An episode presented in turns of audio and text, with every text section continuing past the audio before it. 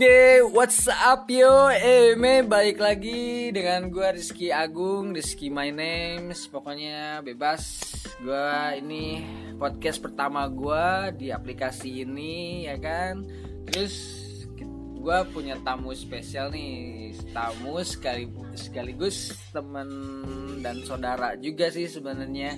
Udah lama gue dikenal doi. Gue pengen nanya-nanya nih tentang politik gue tahu dia kan paling tahu gitu kan tentang enggak juga sih.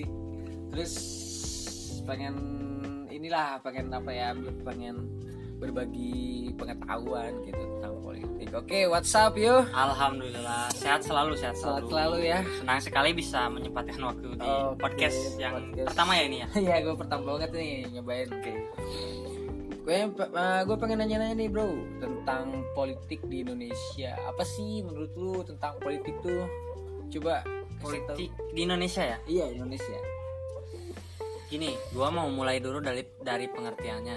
Jadi menurut gua tuh politik itu se- segala sesuatu yang tak lepas dari aspek kehidupan manusia, Ah. mulai mulai dari mulai dari eh, bangun tidur sampai lu tidur lagi gitu kan. oke selalu eh, apa namanya tak, lepas dari kehidupan politik.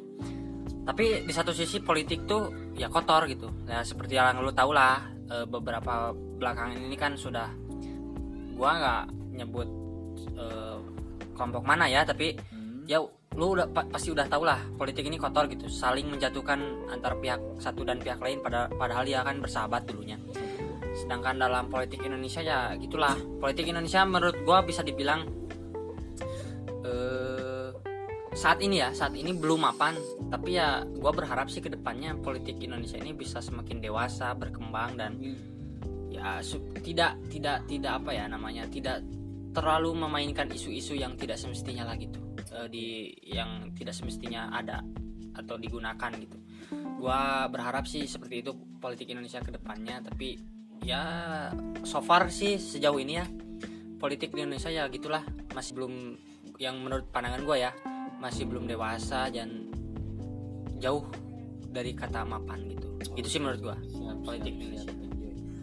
Nah, kalau dari tokoh dari tokoh yang lu bang eh bukan banggain apa ya namanya? Kagumi. Kagumi ya.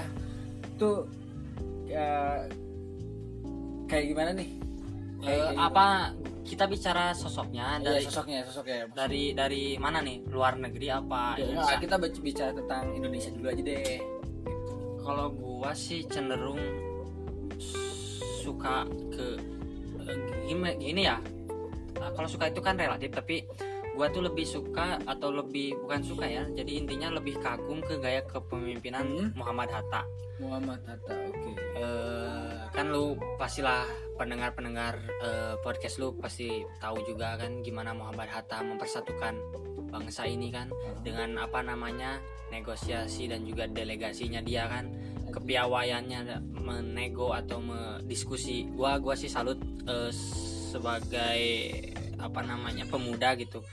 Gua kagum dengan tokoh ini karena dia bisa eh, apa namanya bersuara menyuarakan Indonesia gitu di depan eh, negara lain dan itu bukan hal yang mudah bagi gua. Dan Hatta ini kan salah satu sosok yang visioner ya yang mo- modern lah gitu. Pemikiran dalam segi pemikirannya banyak banyak sekali. Pemikiran-pemikiran beliau yang sampai saat ini masih dipakai mulai dari ya kita contohlah partai politik bagaimana partai politik Hatta dulu lewat apa namanya surat wakil presiden itu dekret wakil presiden itu kan menyatakan bahwa eh, diperbolehkan untuk membuat partai politik di Indonesia sebanyak-banyaknya dan itu masih berlaku sampai sekarang gitu. Jadi gua juga res- respect lah ke beliau. Dan salah satu tokoh yang paling gua kagumi ya eh, di Indonesia ini. Itu sih salah satu tokoh di Indonesia yang paling gua kagumi. Tapi ya banyak sih yang gua kagumi tapi eh, yang paling gua kagumi ya eh, beliau ini Muhammad Hatta Oke oke oke. Berarti lu uh, paham banget ya tentang Muhammad eh apa? Gue lupa. Muhammad. Hatta. Nah itu dia. Oke, itu kayaknya agak gerah ya maksudnya agak ya santai lah santai santai ya, santai ya. kita bahas politik tapi tidak terlalu serius lah gitu. Oke oke. supaya enjoy gitu nah gue nanya lagi nih harapan Oke. eh, bagi lu gitu kan sekarang eh, pemuda milenial zaman sekarang apa sih harapannya buat Indonesia terus gimana caranya supaya eh, generasi milenial tuh eh, prospek ke depannya bagus gitu Dalam segi apa nih? Politik. dalam segi politik lah Oh, ya menurut gua sih sekarang ya Hmm. eh, beranjak dari pemilu kemarin kan kita juga banyak salah satunya wakil-wakil rakyat yang da- dari generasi milenial tahun 90 80-an ya itu kan bisa bisa dikatakan sebagai indikasi bahwa eh, generasi milenial tuh sudah mulai melek loh dengan politik. Betul, betul. walaupun tidak semua kan. Gua hanya bilang beberapa gitu. Karena memang saran gua eh, ya kita semua harus gampang apa melek lah dengan politik. Kenapa? Karena kan nggak kalau kita melek politik setidaknya kita tidak bisa dibodohi lah Oh, iya, betul, oleh betul. mohon maaf nih calon-calon yang kurang benar gitu Iya, benar, benar. dengan dengan kita melek politik ya kemungkinan itu kemungkinan kemungkinan yang tidak diinginkan seperti itu bisa dikurangi gitu Oke. jadi saran gua harapan gua generasi muda ke depannya mulai melek politik tidak usah terla- tidak tidak perlu juga turun langsung ke DPR gitu terlalu itulah ter, bisa dibilang terlalu jauh lah itu terlalu berat. Ya minimal kita tahulah apa fungsi legislatif eksekutif dan yudikatif gitu. Itu Jadi- sih menurut gua harap harapan gua sih itu. Jadi jadi jadi eh, minimal 30% lah ya supaya maksudnya jam eh, kita tuh harus tahu gitu kan. Nggak nggak apa ya nggak nggak ya nggak tahu. Nggak tahu banget gitu ya kan. kalau tahu full sih bagus itu Ya. tapi setidaknya lah kita mengetahui permukaannya gitu. Tidak usah malah ya tidak perlu juga me- menyelam terlalu dalam tetapi ya cukup kita tahu gitu. Jadi kita tidak mudah dibohongi dikibuli lah gitu istilah istilah kasarnya seperti itu.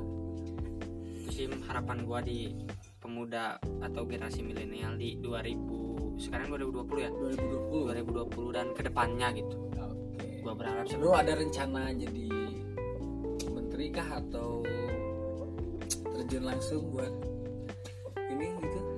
Ya, gua sih, gua dari dulu nih sebenarnya bercita-cita sebagai menteri luar negeri. oh duta duta ya duta Bukan, eh, Oh, itu bukan. menteri luar negeri beda. menteri luar negeri beda lagi ya Ya, menteri luar, gua cita-cita dari dulu tuh men- menteri luar negeri. Makanya gua tuh paling senang hal-hal yang berbau luar negeri, luar mulai negeri. dari Oke. eh, bahasanya, Iya, iya, iya. kultur dan budayanya itu kan, kan hal-hal yang mm, menurut gua interesting lah, menarik Iya, gitu. iya, iya.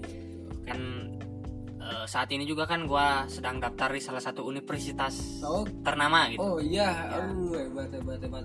Masih ini ya, masih dalam Bulan- proses. masih dalam proses semoga mudah-mudahan dilancarkan Amin, gitu. amin, Sal- amin. di salah satu universitas negeri terbaik lah di Indonesia gitu Enjoy. Pokoknya sukses terus buat lu.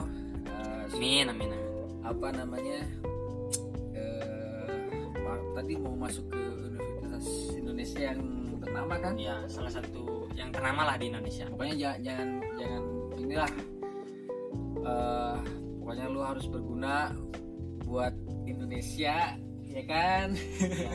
pastinya lah pasti Terus pasti ngajakin juga ke generasi-generasi sekarang bahwa yuk kita melek buat eh, pengetahuan politik biar kita nggak dibodoh-bodohi. nah itu sih paling yang paling oke, penting Ya paling itu dulu aja ya. Nanti kita next di pods gua kedua ini di Instagram kalau bisa ini promosinya. Oke, by the way, ntar gua cantumin deh. Eh, bisa kan di bawah? bisa lah Bisa ya. ya, ya. Insta- Instagram gua terus narasumber gua dan narasumber-narasumber berikutnya. Oke. So, Oke, cuman segitu dulu. Eh, segitu dulu aja ya. Goodbye. See you. Close out.